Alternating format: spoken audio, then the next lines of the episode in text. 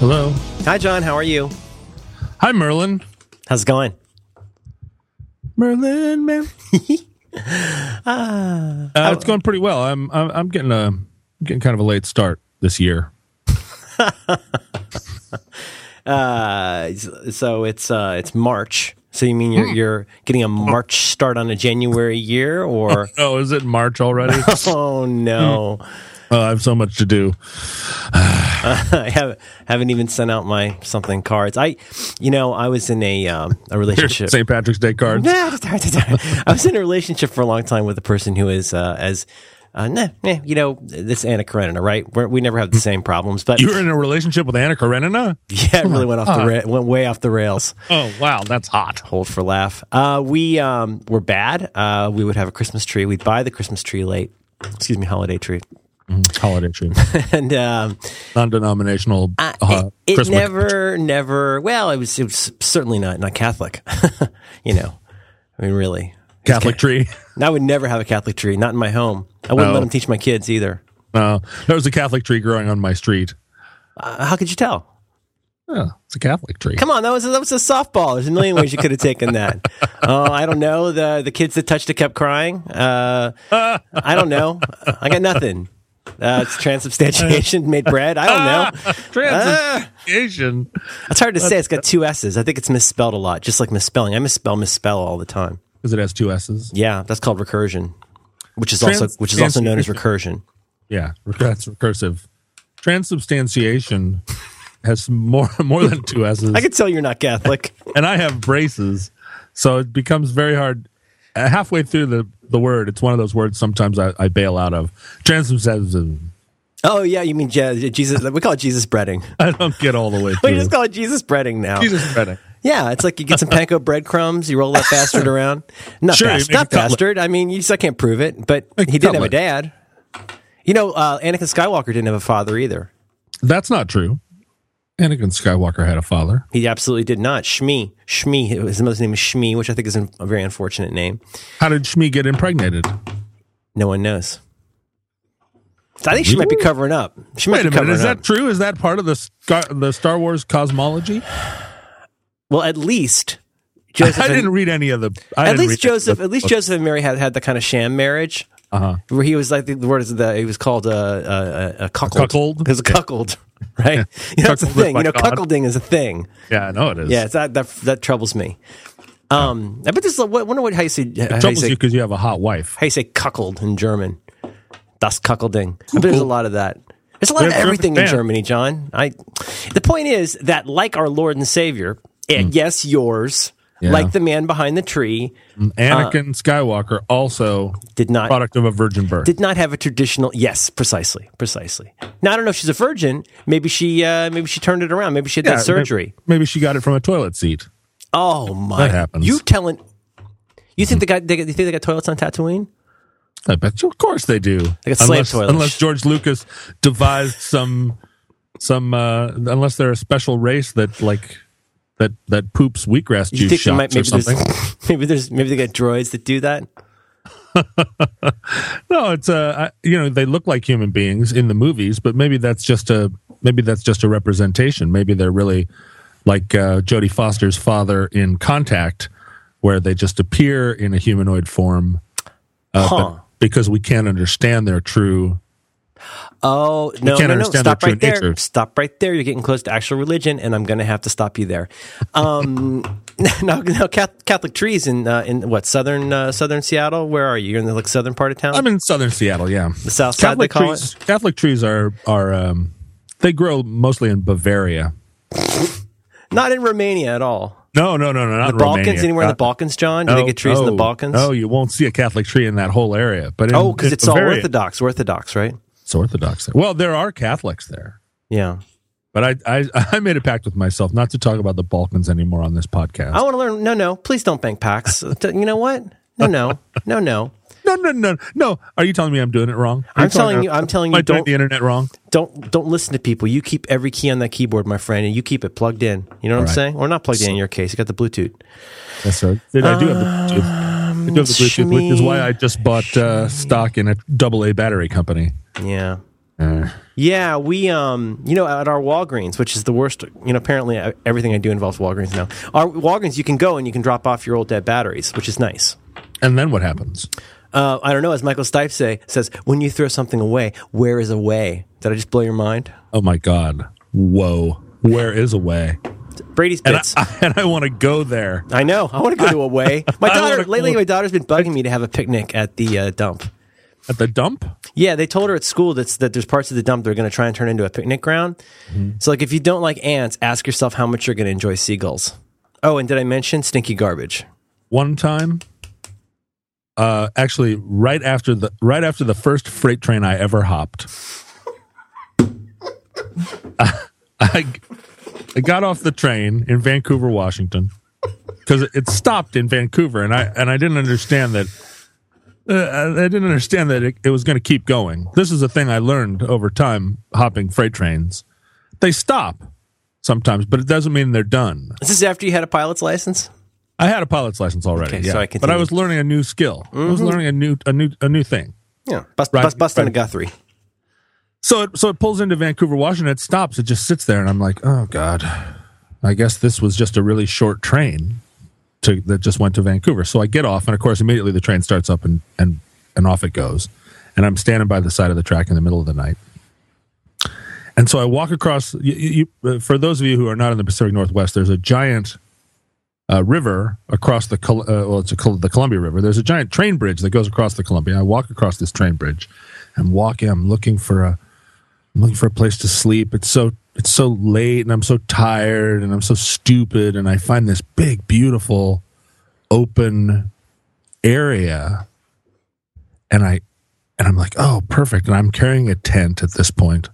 And I walk over and I f- walk over this kind of rough ground and I find a clearing and I, I set up my tent.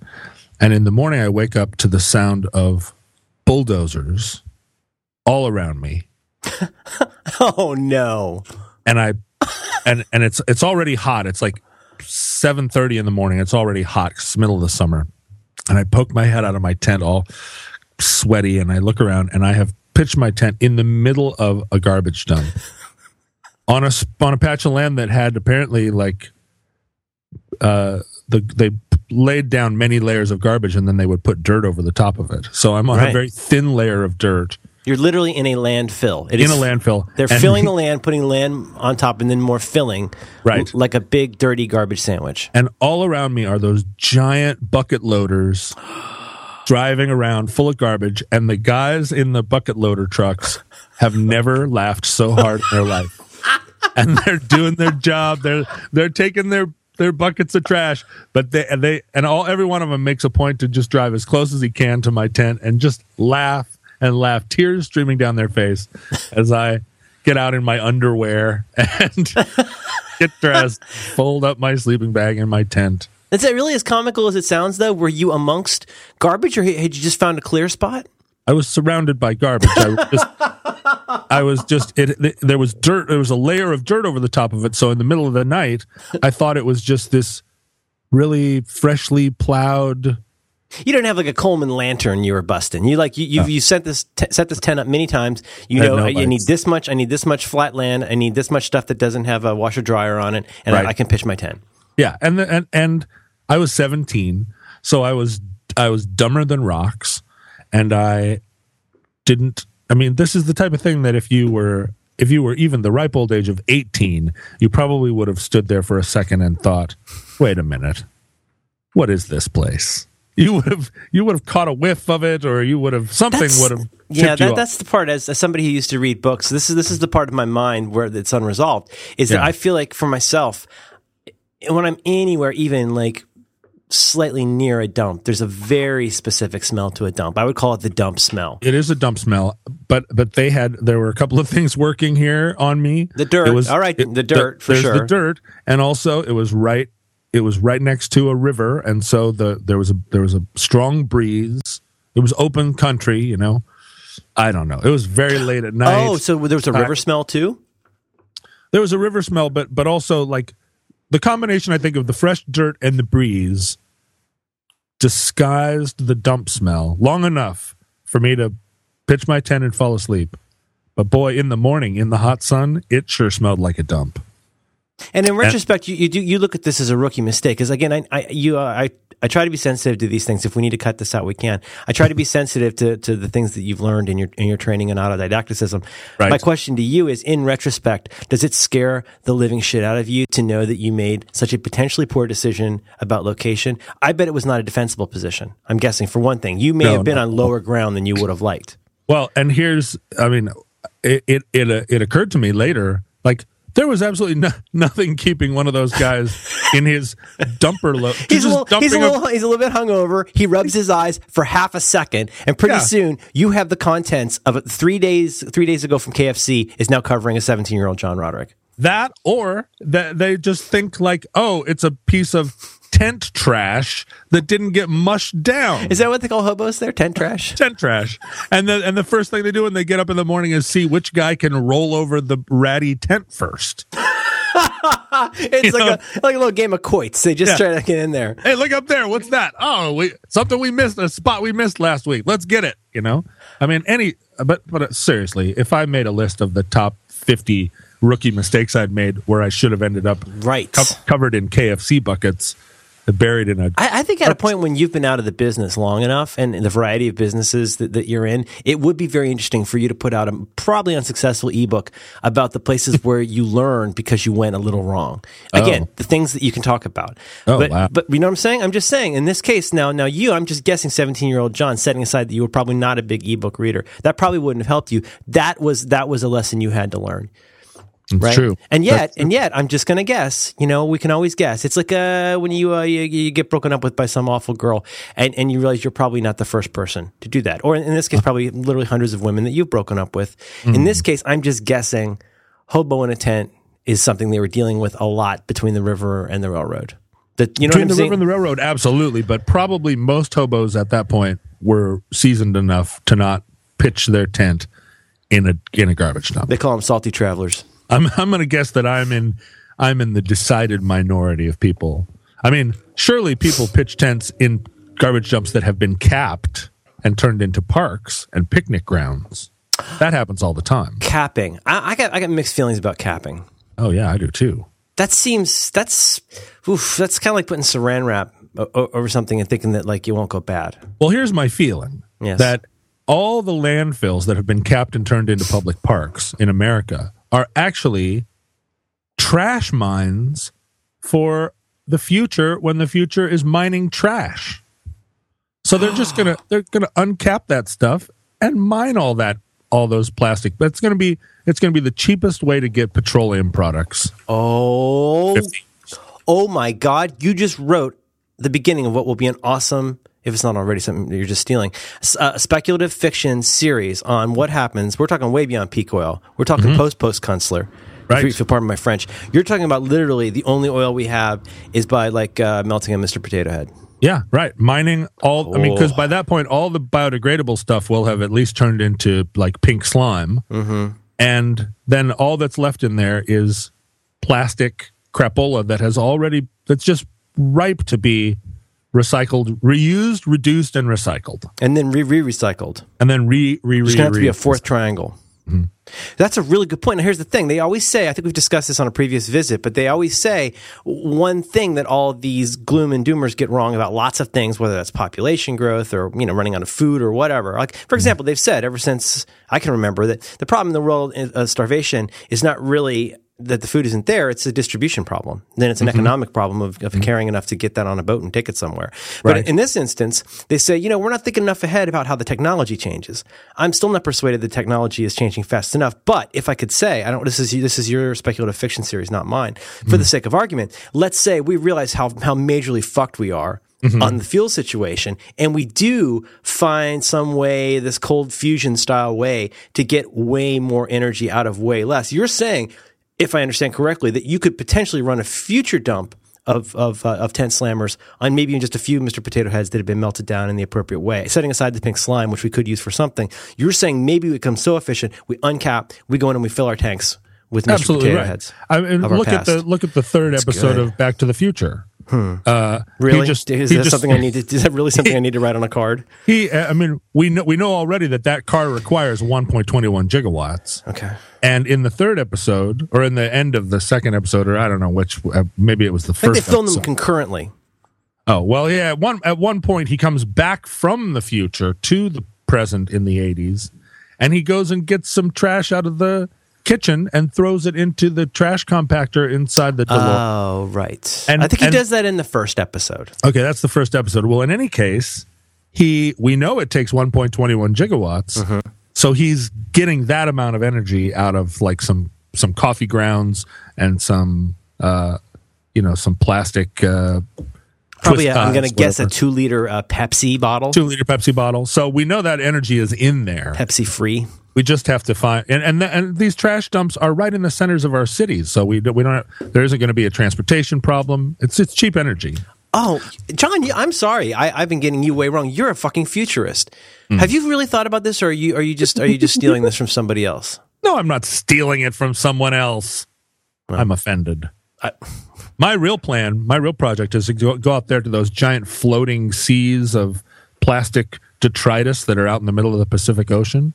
Oh, find, those big, those big, like uh, those reefs of trash that. Form. Yeah, the the big, the, big. Those are scary. Sargasso sea sized uh, dead zone of of garbage, gar- floating garbage, and just go out there with some kind of uh, long net fishing trawler and just gather it all up and process it on my converted Exxon Valdez uh, future ship uh, that's oh, captained you, by you were so ready to be like a Jonathan Coulton character. You're gonna you're gonna be the garbage czar. I'm garbage czar. And this is, you know what? And my, my daughter and I have started reading. Last night we read a uh, Batman comic from 1941, which was awesome. But mm. you're like a bat or a James Bond, maybe. You're you're some kind of a supervillain. We're all, or maybe Smersh, right? Smersh. That's the bad guys, right? Smersh. That's some of the bad. That's guys. where all the girls wear combat boots. Mm-hmm. And so here's what happens. What's going to happen is the people at uh, MI35 or whatever are going to be sitting around going, "We've noticed some very unusual activity." Right? people are using Swiss accounts. Uh-huh.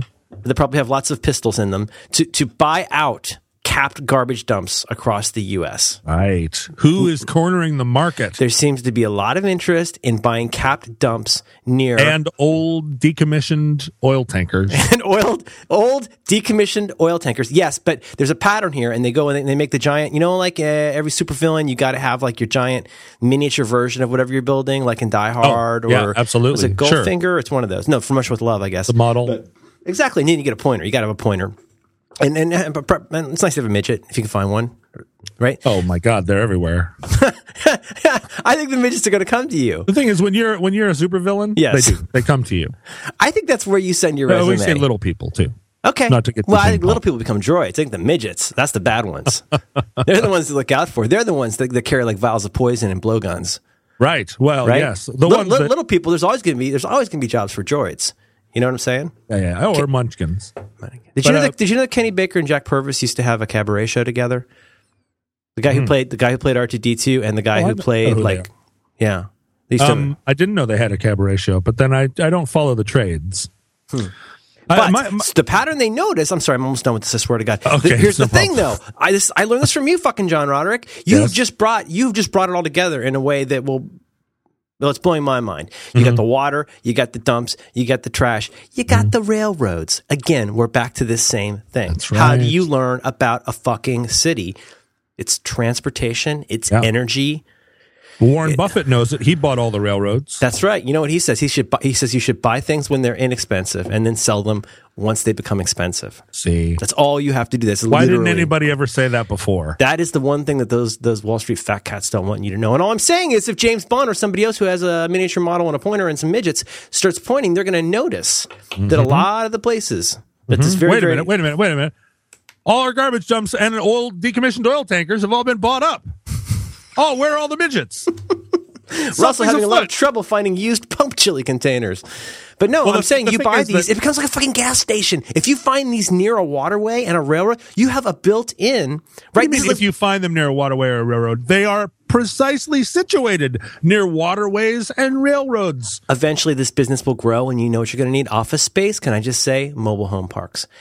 The poor people live in mobile homes in the shittiest part of town, low lying, right? It's probably near the railroads and the dumps. So you're saying that there that there is a potential script for a Bond film in this, mm-hmm. but instead of the Bond villain being a super billionaire, mm-hmm. the Bond villain is a genius white trash dump living. If by white trash you mean rich procrastinating sometimes musician, I would have to say yes. who a rich procrastinating sometimes musician who who knows how to speak white trash enough to communicate with all the denizens of these uh, outsider communities. Okay, listen, I'm totally fine with your head getting big, Gur, and mm-hmm. and you getting more self-involved. Do you honestly believe that you can talk white trash that well? No. I know okay. I can't. I know I can't. I could see you getting super, super frustrated at a little general about two in the morning. It's it's it's one of the things. I had a I had a really interesting conversation with a guy many many years ago, where I was I had been I had been prowling through America's underbelly, America's undercarriage, for a few years. America's lady basement, and um, I was talking to this guy it was up upstate New York. I was I was it was at Cornell, and uh, and he was a smart kid at Cornell, but he was uh, he was from he was from the Bronx. You know, he was one of those smart kids from the Bronx where he had street smarts. And I was telling him about all these places in West Virginia and Alabama, Tuscaloosa that I had been, and how I was trying to communicate with these people in their native dialect and uh, and this kid is we're both kids still, you know, whatever, 19 years old. And he looks at me, and he goes, I, I, "What are you talking about? Native dialect? I just talk to people like I talk, and and uh, and and then they understand me and they respect that I'm I'm speaking in my own language." and I was like, "Well, what are you talking about? Uh, you don't want to." You don't want to talk to the you don't want to talk to people around America like in your weird accent. You want to try and get inside their minds and and get inside their culture and seem like you're you're uh you know you're from there. And he was like what? You're never gonna fool anybody that you're from there. You just uh, talk like you talk and then um, they know you you you you're who you are. And he blew my mind. And I, at the time that was that was that was a that was a heavy heavy lesson i learned from this kid. And i stopped making the rookie mistake which I had been making, the rookie mistake of going into places and trying to, uh, trying to like figure out how they do it, and then were you trying to were you trying to pass? No, not trying to pass, but like, I mean, obviously, the first thing I said was, "I'm not from here," but but I didn't understand that. Uh, but but half the time I would go, "Hey, y'all, I'm not from around or, here." Or you, t- you talk jivey. Yo, dog, I'm not from. You know, like I would, right. I would get, I would try and adopt their local mannerisms right. because I thought that that was how you, how you greased the wheels. Mm-hmm. And this guy from the Bronx was saying, "No, I have a comically Bronx accent." and I go everywhere and people are fine. And he was a wise man for his 19 years. And I was actually embarrassed when I learned when I when it was revealed to me that I was being kind of a turkey by going around by going around and like mimicking people's accents back to them mm-hmm. and thinking that I was re- that I was really getting inside. I've I've I've done that. I, I have done that. I, I know I continue to do that. And what's weird about it is in my head when I'm doing that, and you know, and, and now I really notice it when other people do it. There's this guy. I see around the neighborhood, and whenever he talks to anybody, he acts like they are an ESL, like an English as a second language person who is profoundly retarded. Uh-huh. Everything he says to them, he explains like this. I think that he does things like buy and sell cars, but what I want to do is explain to you that I will park it here and then you oh. can get it later. And it doesn't matter. He could be, he talks that way to me. He talked that way to anybody. That's how the guy talks. Mm. But what's funny is like, you know, maybe he's from the Bronx. It could be. It could be. Maybe there are very candid people there. Here's the, here's the thing though. I think that that is ironically enough, in my experience, a weird kind of provincialism. Mm-hmm. Because hmm. my provincialism, I'm so provincial that I think I'm fancy. That's how I don't, I don't know enough to know what I don't know. Uh-huh, right. Uh-huh. So that's how, that's what a fucking dumbass I am. And so I go out and act like the entire world needs to have the, my brilliance dumbed down a little bit. And oh, then, sure. And you know what? And I'm not saying this is you, but for me, and you know what? I'll even throw in a little bit extra by trying to catch up with your little code switching patois. my, dark, from my Alaska, dark friend. Coming from Alaska, I, uh, I really did come to America as though America was a foreign country and, and not just a foreign country, but multiple foreign countries within one big continent, right? So the so how long were you the, there? You, you you were born in. I'm sorry, you were born in Wa- Washington, right? Yeah, and then I I mean I I grew up in between Seattle and Alaska and moved. So your mom so, did your mom did oil based computing in uh, oil based computing, and my dad was a was a lawyer, a government lawyer for for a long time. In the corridors of power. Um, he was the chief counsel of the Alaska Railroad, which at oh, the time was wow a a, a, a federally owned uh, railroad. It doesn't connect to any other railroads. It's just the railroad that goes across Alaska. And so he was um, he was a big wheel there. Uh-huh. He had a he had a pass in his wallet that allowed him to get on any train. In it's like a, a Euro pass except in America, and you can just God. ride. Oh my god, it was so amazing. Oh my god, what's the, what was it like? Was it like? For, I'm sorry, I still have I'm sorry, it. I'm I still off. have it, but it doesn't work. was it uh, like oh, was it like trains with seats, or were you like it was like a cargo plane kind of thing? Trains with seats, yes, yes, yes. You got to ride on like consumer trains. Not only that, ah, I'd kill for that. Sometimes when he had, um, when when you know when he had a reason, he would call up and they and the Alaska Road had a presidential car. Oh my god! Which was a three bedroom apartment with a living room and a uh, a kitchen and a, a, butler's pantry and a balcony on the back, and he would have them attach this train, this presidential car, which had been Truman's uh, whistle stop car. Are you like kidding that. me? He would have them attach it to the back of any Alaska Railroad train, oh and we would go. We would go choo choo training around Alaska. The Ferdinand Magellan rail car. Oh, you're looking it up? Uh, I'm looking. There's several here. There, are, what I'm telling you, John. Ron, I'm sorry to interrupt you, but I'm, I'm just already. I've just got such a train boner. You can't even imagine. I do. Know, I can't imagine. Because I mean, I'm thinking, John Roderick, do you understand how, what people pay to do practically fucking anything near Alaska today? You mentioned Alaska and whales, and people are writing checks. I should if, do that more. To ride around in a really nice, a three bedroom train car in Alaska. You, oh my God. Did you ever get yeah. to do it? All the time. Are you kidding me? Uh, my sister and I have pictures of ourselves just partying in this train car, leaning off the balcony, you know, sleeping in sleeping in the train, sleeping sleep the train because because we would the train would get to Fair we'd sleep on the way to Fairbanks and then we'd get to Fairbanks and we'd stay in the train car while they turned it around and got ready to go make the trip back. We did all kinds of stuff. Did they? my TV? dad actually, in addition to, uh, I don't remember, but this was this was not you were watching TV was not a thing you would have been doing. I, would have, but I mean, you have, you have books? You'd have books or games. You probably had board games and stuff. Well, I mean, you're on a train going through Alaska. You're like hanging off the back the whole time. We would we would spend hours hanging off the back. I can already tell in your biopic you're you're probably massively overfunded and and behind the heaven's gate of a biopic that you will have someday. I can see that. Now, if that were me, I'd be sitting there going like, why can't I watch? Why can't I watch Shazam? But I could right. I could see you curling up with uh, with uh, with a book on uh, special forces, special ops, just getting up in the sky car and just mm-hmm. sitting there. I'm just looking at the photo of this right now. The best way to see Alaska is on the railroad, the Alaska Railroad Corporation. And, and I already, I, have got a total train boner. I would love to be in the sky car reading an encyclopedia right now. This is gorgeous. Yeah, and the, the thing is that this is something I learned when I was a, a kid traveling with my dad because my dad always stayed in in uh, know, my dad was a high roller, so he would always stay in in high rise hotels, classic hotels, hotels that had full size swimming pools in them, and not in the basement either. Hotels that had full size swimming pools on the eighth floor. You know what I mean? Like pr- pretty nice places, and train train private train cars and this type of thing. And what I learned is that when you stay in a giant hotel or when you stay in a in a in a deluxe train car, you can entertain yourself almost indefinitely by finding things to throw off the balcony.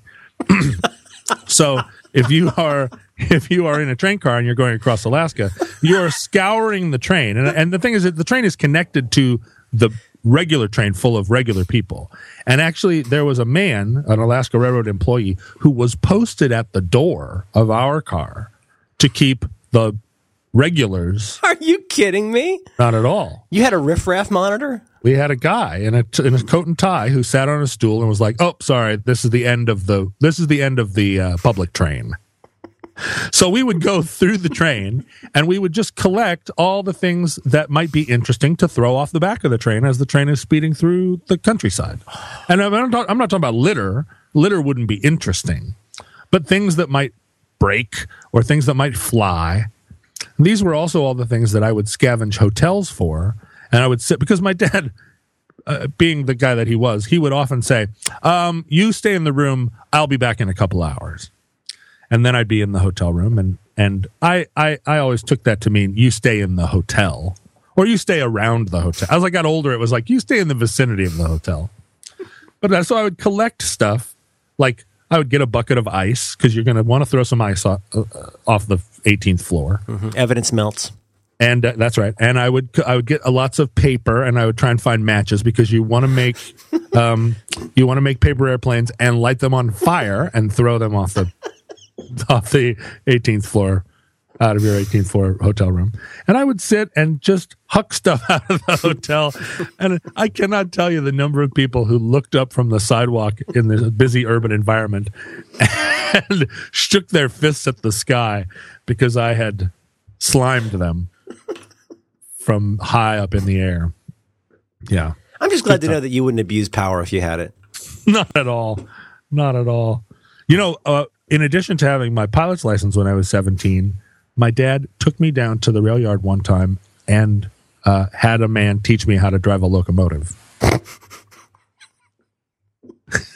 he, he, knew that this is something I would be interested in. Was this something they planned ahead? Did they put this oh, on yeah. the calendar, or you just dad show up and just disrupted things to, to teach you? I can't really tell. I, he knew this engineer. a little foggy now. you know, they all knew him because he was he was on, at the head office. But well, let, us let's let's let's state the obvious here, which is that your father was important, powerful, whatever enough that he was he was a man that you if you had the choice, you'd rather not disappoint him mm-hmm. in, in, in any role, right? And let's, let's just be honest, even if that's, if you're the hotel serving him, he's a big gun in the travel industry. Mm-hmm. And so you wouldn't want him to fill out that card and say, I'm Dave Roderick. And and, and, uh, you, and some bellhop chastised my son for throwing a bucket of ice out of the window of a 24th Since when can he fl- flaming so, planes out? So but but also now I'd it like sounds his, I'd like his job, please. like I, I, I want to see this kid. Bring him to me. Now that would be funny if every time he got mad, he insisted to that person's boss that you got to have that person's job for a day. But the but but driving a locomotive. Oh, sorry. Look, sorry about that locomotive. Yeah. Oh my god, so fun because really there's not much to it. You have a you have a little handle that's their throttle, and you have a brake, and you have a horn. But boy, when you put that thing in gear and it starts to move. Mm. Oh, also they let me ride they let me ride on the front of the locomotive. By the cow catcher? Yeah, up there, you know, there's a little railing, and you can walk around the very the, the nose. I, I of, think that's I think that's for maintenance, John. It is for maintenance, but they let me go out there because I begged. Oh I was like, "Come on, God. come on, please, please, please, let me ride on the." Front. You get to do like a Titanic thing. That would be yeah, yeah. so fun. Front of a locomotive, yeah. It's it was very fun, but uh, you know, I'm sure everybody was shitting bullets because I was I was climbing on the front of this train. All the guys inside were like, "Ah, oh, it's the boss's kid." And the great part is your dad would probably have to adjudicate uh, the case, deal, deal, do the case with uh, when it went to trial, and, and the people from the insurance company were there at the time. Because I just want to understand. According no... to the lawyer, the lead counsel for your company asked that the child be pushed to the front of the prow. at the time, there was no such thing as child abuse, mm. so they wouldn't have they wouldn't have put my dad on trial for letting. they didn't have a name for it. It was like autism. yeah, they didn't have a name for it. It was like, oh, I don't understand why all these kids are so sad. Anyway, let's sue the schools. Yeah. Okay, well, so far I've got three lessons. I've got uh, lesson one, and again, we can cut this out if this is too much. But um, no, no, lesson number one for your ebook is uh, don't pitch your tent at a dump. Right. Good. Number two, uh, don't don't have a fakey patois to act like you are understanding someone better. Exactly. And uh, if you're going to lean out a window, uh, have stuff to throw. That's right. Uh, you you you you've nailed it. You've nailed all the topics. I'm so just gonna. I, I, may end up being um, being your uh, Boswell. So I'll, I'll, just capture all of this here. I'll keep it here and nearby. Um, I, just, I, if we can, I don't want to get too far away from, from something much deeper here, though, which is, uh, well, you know, it's your show, but I, I, I don't want to get too far away from the idea that yeah. I, I, hope is not stealable. I think you may be so far in front of this idea we don't need to worry about it being stolen. But can no, I just say, I John? I think it's going to be stolen. Well, obviously, well, here's the thing: you've got contacts inside the industry. You've ridden the front of a fucking locomotive that That's you right. were driving. That's right. How many people have ever even fantasized? That's a terrible idea. That's an awful idea. you've bad. done that. And you people have, are way too timid to throw things out of high-rise windows. You've, you've, you've thrown thrown flaming paper from a Harry Truman car. Yeah. Like, how many people can say they've done this? So here's all I'm thinking: is when you do have this this uh, I don't know what you want to call it when you have this this this uh, dys, dystopic future mm-hmm. empire that mm-hmm. involves tearing open garbage dumps in order in order to to melt Mr. Potato Heads or what have you. I think you conduct that by train. I think you go from mm-hmm. one mobile home park to the other super train via, via John's super train. Super train. and here's the thing: can I just point out it is scalable and extensible? You can literally hook new cars on.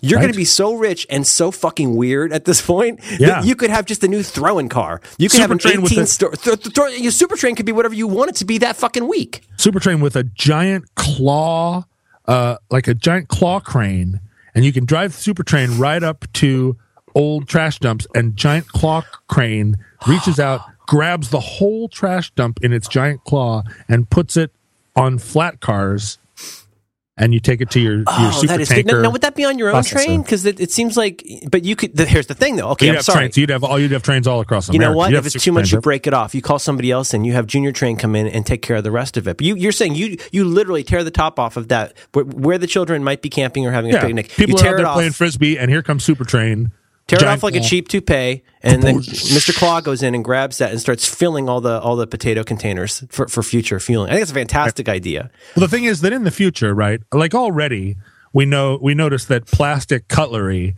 is being made out of compressed potato starch. Right? We don't need compostable. Yes. Yeah, we don't need uh, oil and petroleum products to make plastic forks anymore because mm-hmm. they're making them out of potato starch, hmm. and we don't need uh, petroleum to power automobiles anymore because we have these uh, these electric automobiles and we'll have hydrogen cars or whatever. So we're going to need a lot less petroleum in the future. But there are some things that petroleum that you really need petroleum for, like lawnmowers.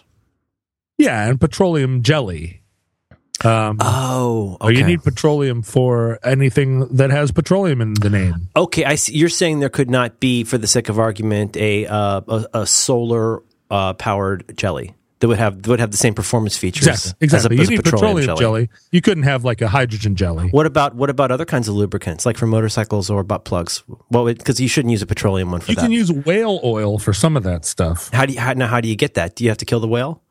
Well, you could milk the oil. you know they're mammals. Did you know that? yeah, you can milk them, milk the oil out of them, and okay. then, then throw them back. Okay. And and I, that could be a subset of my uh, of my super tanker. It has a little a whale milker uh, on the side. Well, here's another obvious. I again, I know. You, I'm sure you've already thought of this in your part of your probably very large book of plans. But it would be pretty cool also if you basically never had to get out let's say there's one like Truman car that it's always yours. It's always there. Oh. It's like your bedroom, and it, and it, goes into the super tanker. Into the fucking super tanker. The super train goes on the uh, super tanker. It can move yes. you around. It becomes sort of like a like a what like a like a large scale rascal or a yeah, uh, right. It's a, like a super rascal or a super, a super, uh, a super. You know what? You know what? You're going to be so fucking rich. You could potentially have a super rascal on the super train, so you don't. You could just move around very easily. And the thing is, you're going to have a lot of those cool little levers and knobs.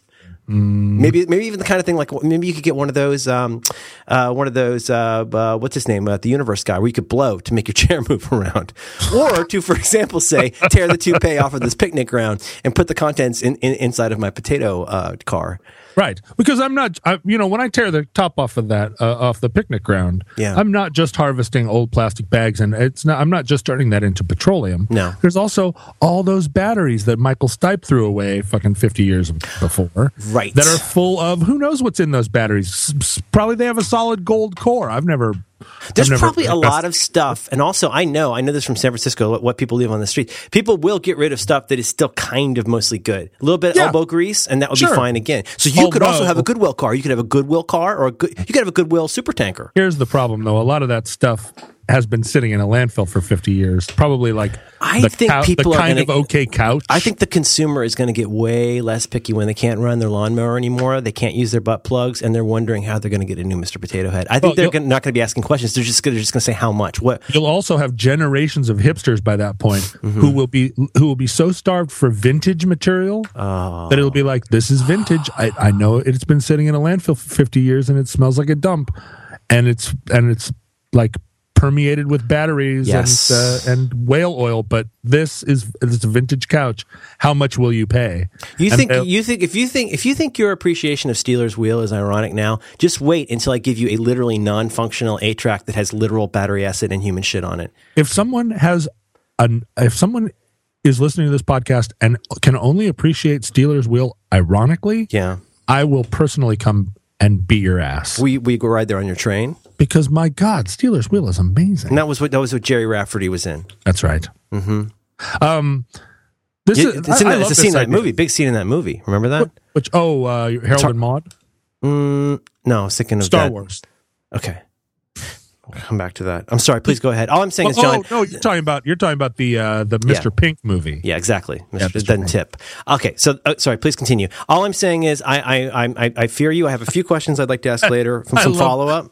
Of the way you say, please continue and then talk. Mm-hmm. and then, okay. And then you talk. All right, please continue. But my main, the main thing I want to ask, I would like to get just a rough idea, just generally, so I know whether I need to start uh, getting weapons. Is mm-hmm. please don't answer it now. Whenever you're done, after you continue, do you think this will be largely benevolent? Will it be? Will you want people to perceive? Will you force people to perceive it as benevolent, or, or will this will this really truly be like a, a dark dystopian vision where you where you really run the entire uh, universe based on your own caprice? I think I know the answer. You know, power tends to corrupt. Yeah. Absolute power corrupts absolutely. This is what Lincoln said. That was that's that's uh, George Lincoln. That's no, right. no, no. Oh, I'm sorry. I think of George Lincoln Rockwell. The, the, the second president of the United States, George Lincoln. Is that okay? Uh, but but uh, I think what what will happen okay. is initially it will be presented as an ecological.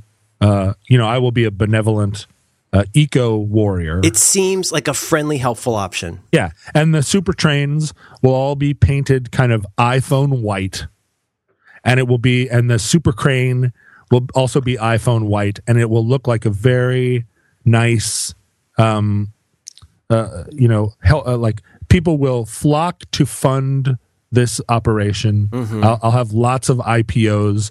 I'll have seven or eight IPOs.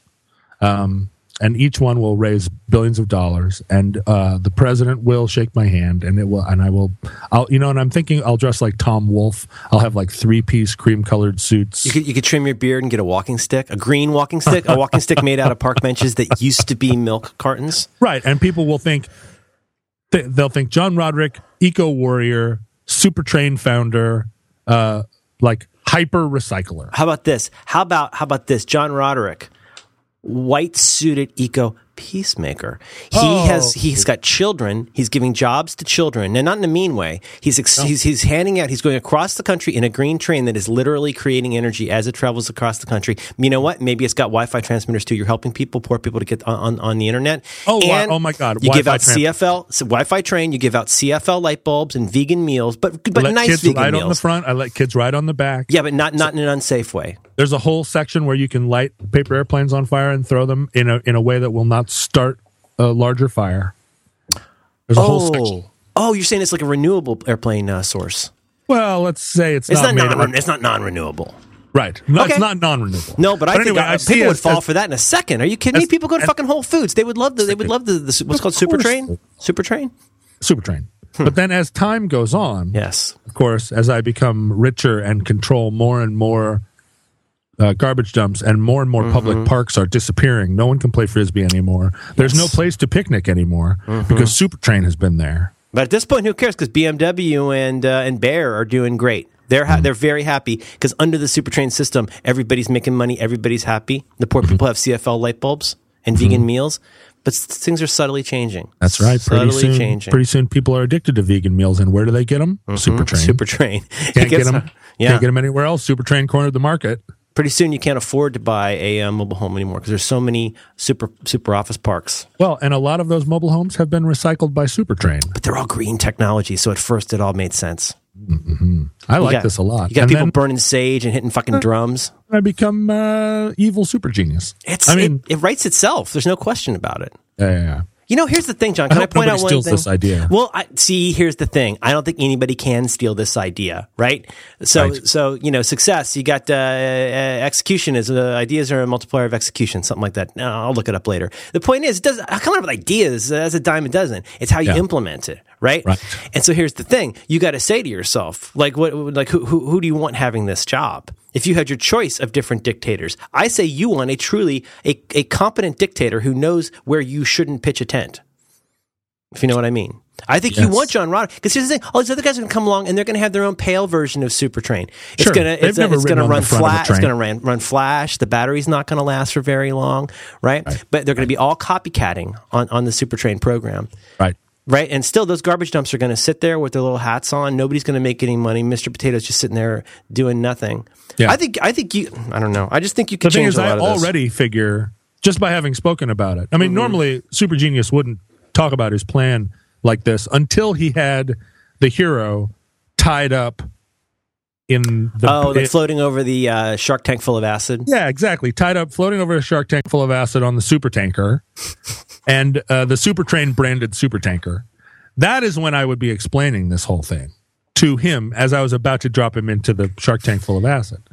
But uh, I, I, what I, the reason I'm doing it now, the reason I'm talking about it now, is that I'm very confident that it will produce some fan art which I'm going to use to galvanize. Uh, oh, people. they call it. What do they call it? Um, instead of uh, grassroots, they call it uh, uh, astroturfing. Is that what you call it? I'm, I'm astroturfing. You're astroturfing.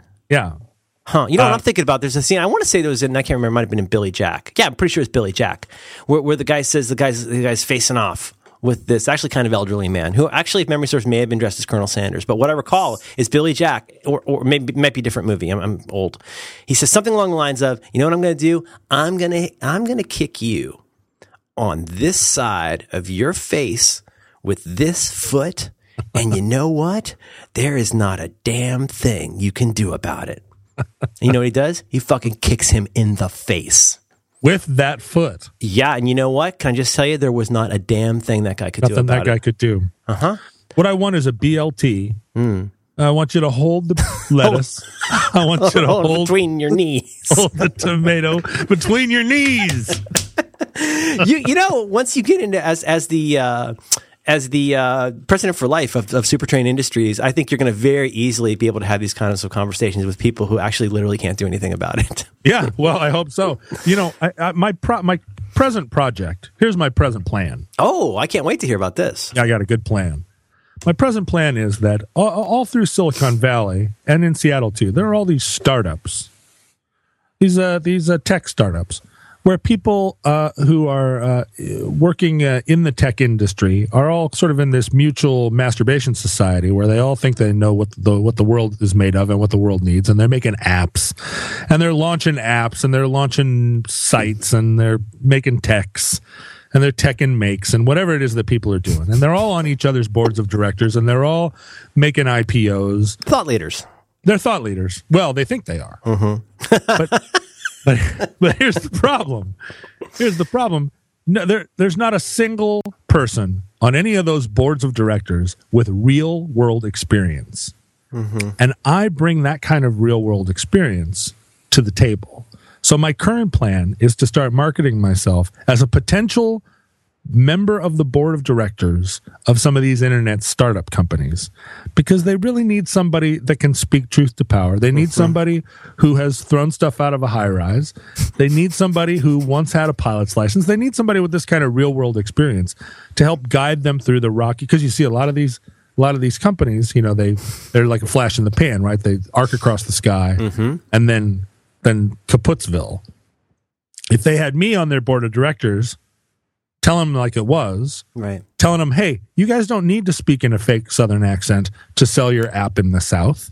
You just speak in your regular Brooklynese, regular stupid Stanford accent. Just talk in your Stanford accent, and people are gonna are gonna buy it or not buy it based on whether or not it's a useful app that works on the iPhone. This is the amazing part, though, John. Is these guys the ones who who they're taking mechs and making techs and and and and, and taking what was your phrase? Tech tech and makes. Tech and makes. Yeah. They're that's like Tex Mex. They're yeah. out there doing all this stuff, and like the ones. Oh, I'm a serial entrepreneur. I've had all these different startups. The ones who consider themselves really smart and really, as we say in the business, forward looking. Mm. If they are really looking us forward, as they claim to be with their forward looking, they mm. are going to want to be on the good side of the guy who owns the super. That's right. That's exactly right. It's not. It's not precisely extortion. It's it's prestortion. It's prestortion. It's just a way of saying, you know, hey, you know, you're going to have a real pretty daughter someday. It if it would be a shame if at some point something were to happen to her involving an extremely costly train. I do that around Seattle all the time. When people people like, you know, there are a lot of people at the I interact with people at the mayor's office. I interact with a lot of, you know, people that are part of the part part of the uh the the machine here.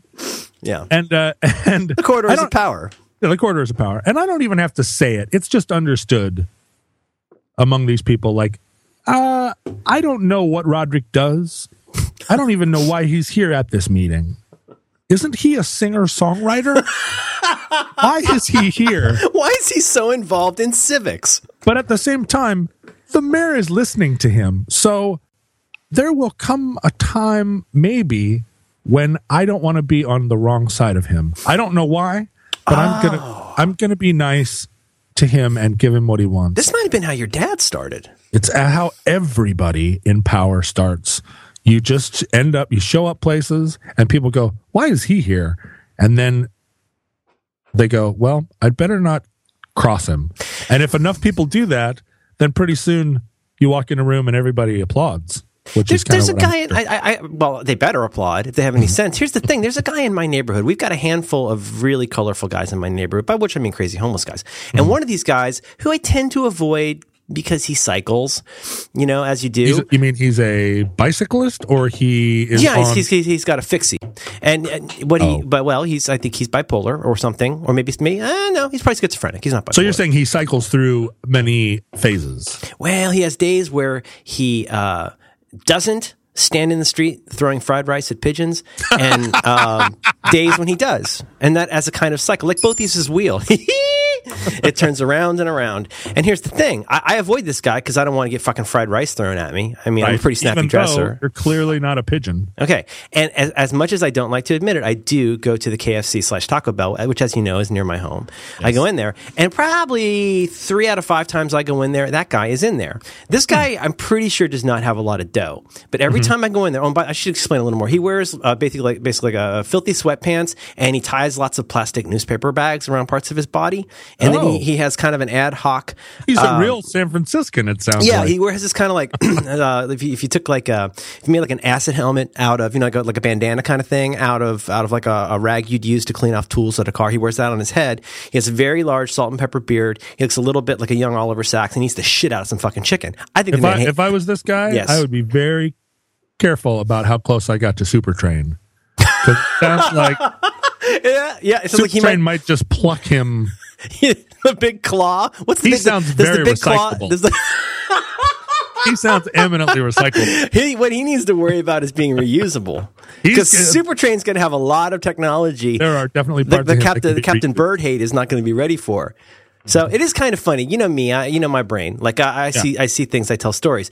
So uh, he eats a he eats a Kentucky Fried Chicken, but he hates birds. He fucking he he throws. He stands in the street taking handfuls. So like you know people will leave food around. He he finds some fried rice from like the Thai place. He's fucking screaming in the middle of Taraval Street and throwing rice at pigeons, and the pigeons are just fucking with him. At first they're like, obviously that guy's crazy. Then pretty soon, what if you're a pigeon and somebody this is throwing guy, rice at you? What do you do? Fountain. Exactly. Oh, don't throw me in the briar patch. so they're they're they're just fucking laughing. They're just standing He's gotta there. Know that though. First it, of all, he has to know that that that he does know. John, he's crazy. That's oh. the problem. So here he is. I go in and two out of five times I go to the KFC. He's sitting there and, and, and he is, I've never seen anybody eat angrier than, than Bird Guy. He's fucking going after some dark meat. It's, he, his beard is shiny. Mm-hmm. He's, he, he's digging in. And you know what? I've never seen the guy ever, ever, ever pay.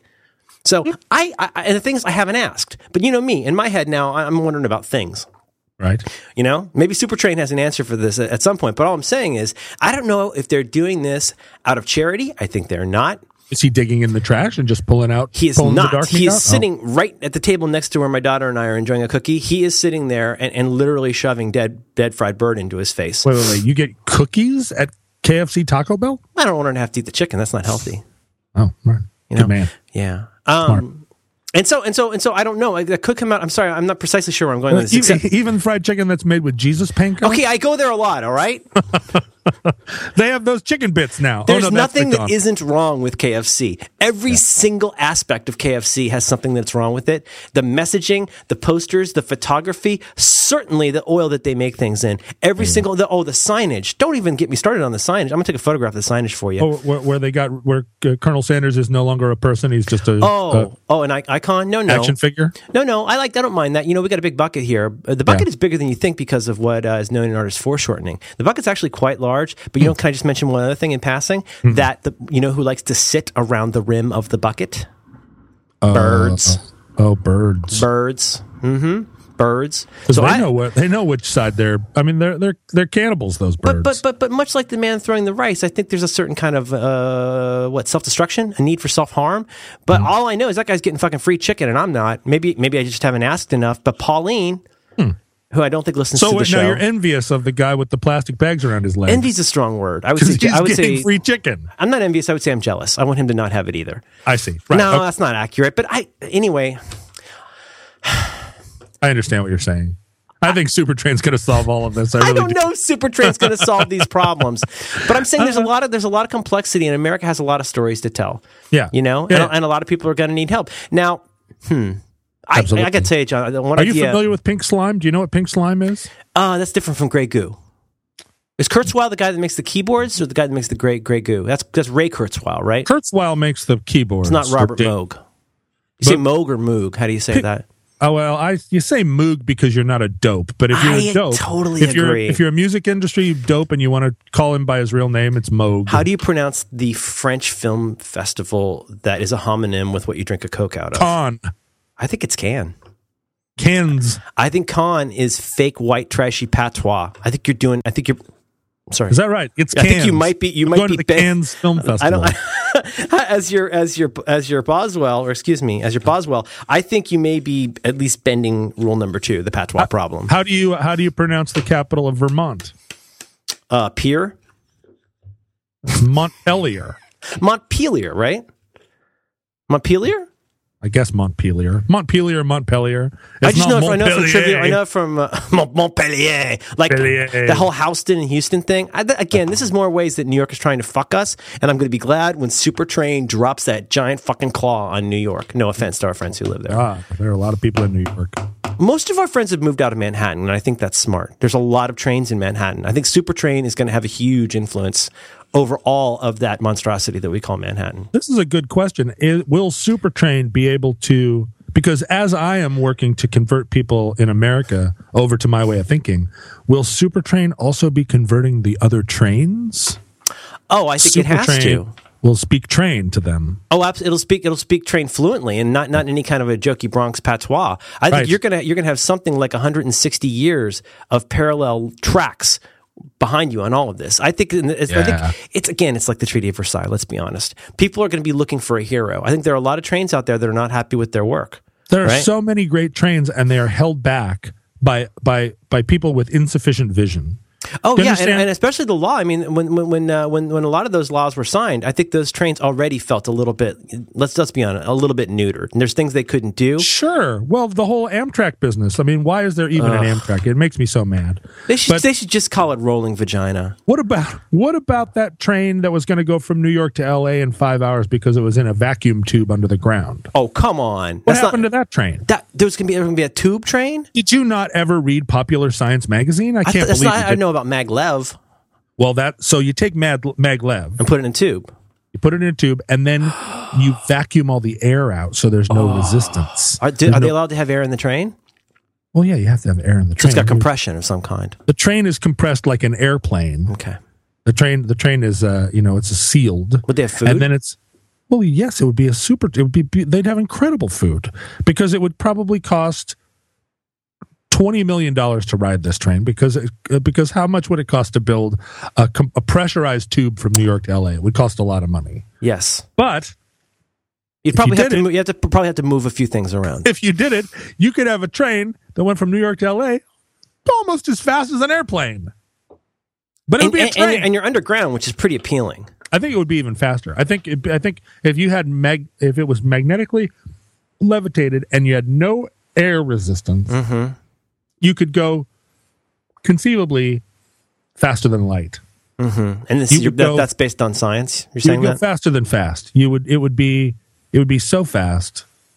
Yeah, you would get there. I think you, you could go as fast as is safe and practical, which is which is not true with a plane.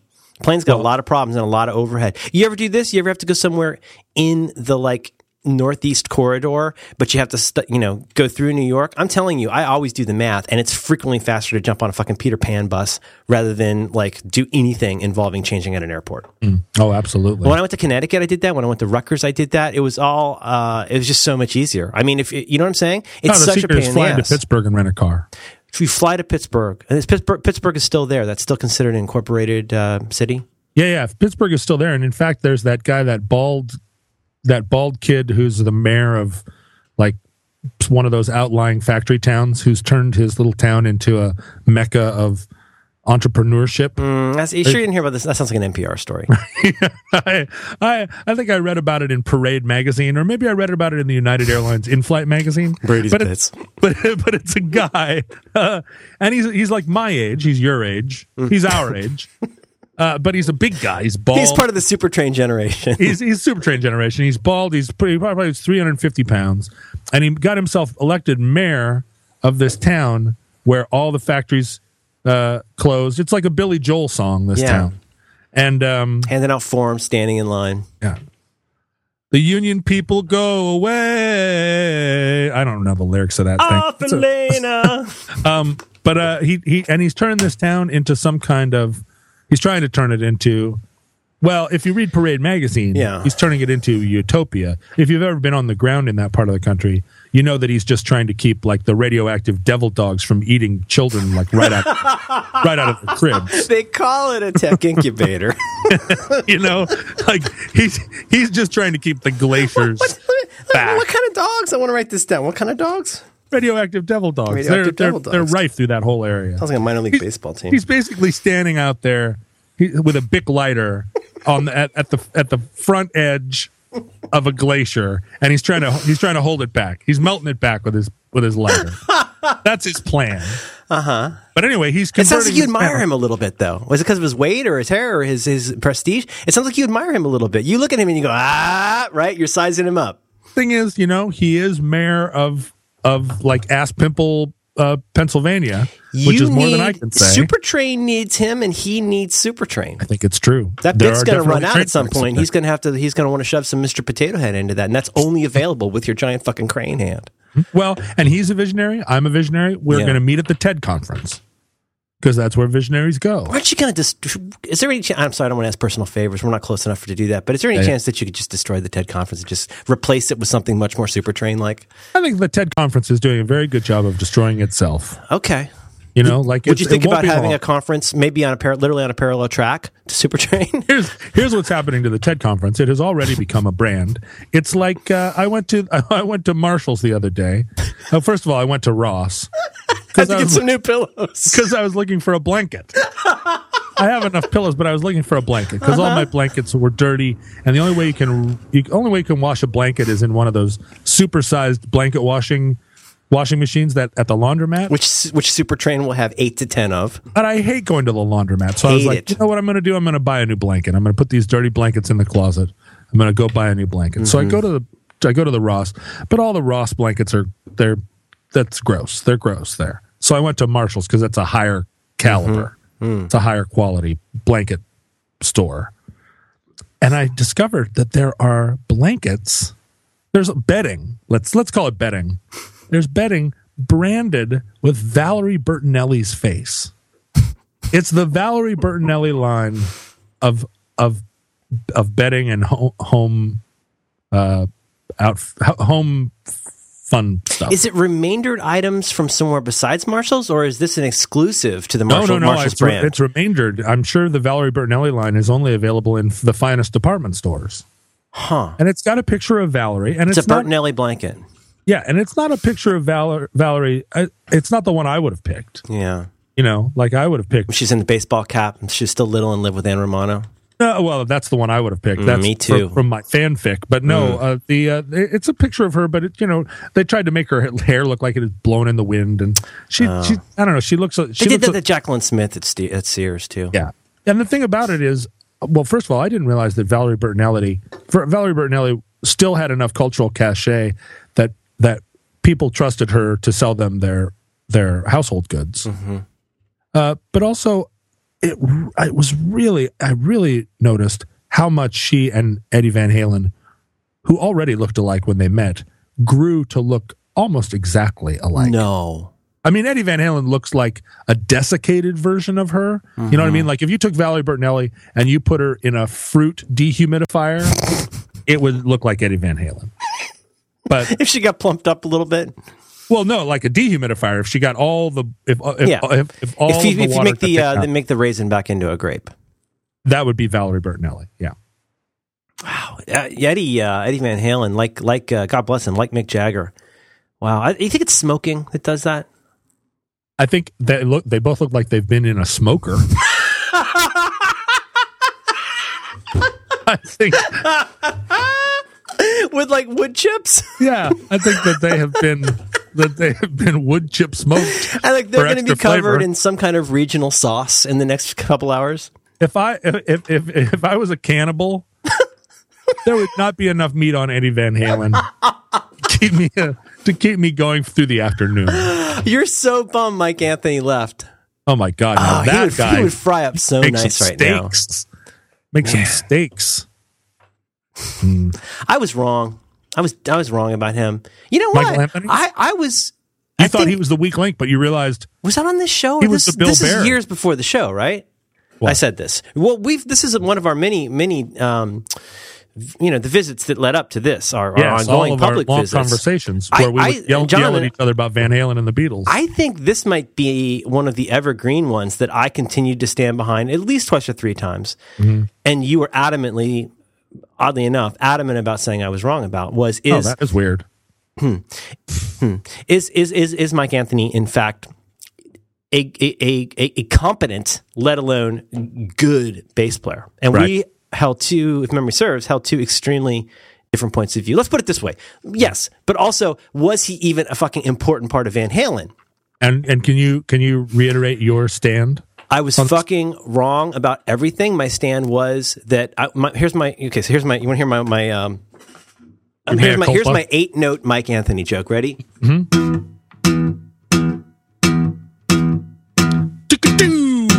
Okay, but but here's the thing. Yeah. Signature bass line. I used to make that sound with my mouth when I wanted to make. I usually do you know just one measure because that's kind of boring. Right. And, and, to me, that represented, and then like to me, always his biggest move was, "Hey, look at this! I got the Jack Daniels bass." and he'd do that thing where, where that real, eh, let's be honest, it's kind of a douche thing where you you don't pump your fist. You yeah, you pump your fist laterally with your left hand while you hit an open A or E, oh, yeah. which I have never. That's very winger. I really super winger. And you know what? Can I just say on mini counts, uh, I was dead wrong on the new yeah. record, which is not great, but okay. Yeah. It's got moments where they have replicated the super important harmonies. I always High thought harmonies. it was Edward. I thought it was Edward. Edward's in there, but he's not the crucial harmony, right? Oh, it's Mike, Mike Anthony, Anthony, was the crucial. Beautiful High, girls, right? Yeah, That's him. High harmony. He had it. He that was it. him. Okay, so Eddie was singing along. Do you think Eddie was just mouthing along, or was he really singing? Uh, the, he he had the uh, Linda McCartney mic, I think. Oh gosh, he had the McCartney switch. Yeah. Do you think? Okay, so like when they were recording with Ted, though, like when were they? Was that a st- was like three? You think you're doing like, like three harmonies? Do you think Mike was doing like because it sounds like a, like a three part harmony at least? Is it? Is well, it you know, you know, Diamond Dave had harmonies that he was like, "Oh, hey man, give me a microphone, wow, woo!" But I mean, and you can put, hear that on, you can definitely hear that on on the on the first couple records, especially when they do. You know, I'm talking about there's this, there's the tight harmony Van Halen. Oh, so, so let's just stipulate. We're talking about early Van Halen. There's the tight harmony, like it sounds like a fucking glorious machine harmonies, yeah. and then there's the slightly more rowdy sing along harmonies where Dave's sure harmonies. Eddie was in the sing along harmonies, but I, you know, who knows? Who knows what Eddie Van Halen's singing talents are? He's a great musician. Yeah, it's but fun when he sings along, though. It's nice Michael to see him Anthony, singing along. Key element. He's yeah. the. I swear to you, you you it, back in the '80s if if anybody had to pick a weak link of REM, it would have been Bill Berry every time. Oh, sickening. But it turns out turns out only one he's the only one with any taste. He's the only one with any sense of what a, a good pop song is. Because as soon as he left the band, they couldn't pick their songs. They couldn't. He was the guy. Oh, he was their like, he was their Tommy. He's the one yeah. who kept the taste up. He was the one that was like, uh, Michael, you know that's not a very good lyric, or. Mm-hmm I don't think that's a good song, or I don't know what he was doing, mm-hmm. but he was the one that decided what the good songs were. And once he was gone, Michael Stipe was the only. Nobody can say anything to Michael Stipe. Next time you're sitting around not drinking wine with Mike Mills, I would like you to have the super trained Stones to ask about that. Because mm-hmm. mm-hmm, I bet he has a different point of view. You know, Mike uh, uh, Mike Mills uh, once accused me of being a uh, homophobe. Oh, is he don't like houses? because I don't like words that sound alike. Oh, of course. I'm sorry. Yeah. I think I'm sorry. Huh. a homophonophobe. Hmm. Uh, but but uh, that was because Mike Mills had had four bottles of wine at that point, and he didn't. Uh, he didn't. He probably meant something else too. He was just. He was talking. He he turned and he was talking to the fern. Yes. Uh, next to him at the restaurant, and I happen to be, you know, well, on that side of the table. Thank God, alcoholic bass players are out there getting in front of this on behalf of our nation's homosexuals. It must be nice to have a friend in him. He, he, he whenever I, I, saw him at a show uh, uh, in town a few years back, hmm. um, and uh, you know what? Never mind. He seemed fine. He he he he he he read a little creepy to me. A little creepy. You know, I, he read I creepy. he read creepy in the room. He read as I'm Mike Mills in like a Todd Rundgren circa '72 outfit, like spangly granny, granny ghost, yeah, yeah, yeah. yeah that kind of thing. Yeah. Well, here, uh, the thing about REM is that in a in a way, I feel like REM became a cult but but that the by members, 1982 they were a but, cult. Oh, I mean, sure they were a cult to like to. Oh, girls. I'm sorry. You mean the you mean the, the the the talent was a cult? Yeah, yeah I'm I'm saying yes, they were a cult to girls in Rhi- Rhiannon skirts, but they were a cult within that where the members of the band were actually in the cult themselves, and it was hard to tell who was making the rules of the cult. You know, Mike Mills is a tremendously talented guy and probably like just a regular indie rock guy. Uh, but because he was in REM and because they had this kind of weird groupthink policy where you're not allowed, you know, no one ever says anything on the record. Mm-hmm. You know, uh, uh, or uh, you, you watch those videos of them when they're really young and they already took themselves so seriously when they were 18 years old or whatever. Mike Mills just never had an opportunity to have a good time. Oh, you he's like a child actor. Yeah, he has been his whole life. He went from being his, a child actor to working on a really super weird commune. Yeah, and now he thinks that, like, uh, th- this is a theory that was advanced by a close friend of mine who ha- happened to once have been in REM. Was I'm not going to say was who. vampire. I'm not going to say who, but one of my friends who used to be in REM said that what Mike Mills should have done many, many years ago was release a Mike Mills solo album. If he had hmm. just he writes songs, if he had just put out a, a record of his own music, then he would be free. He would have been free of this like I'm the bass player. get it out of get it out of his system. Get it out of the system. Right. And and and also break that weird uh break that weird spell that was over those guys. Like Peter Buck ended up getting out, and he had side projects, or he had side projects and stuff to keep him keep him lively. Yeah. And and what is Peter Buck doing right now? I guarantee you, wherever he is in the world right now, he's playing the guitar right now. Or the man, is he still doing that mandolin thing? He does all that stuff. Yeah. But Mike Mills, he's living in some hotel room somewhere. He's probably putting cocaine in his penis, and he never got out.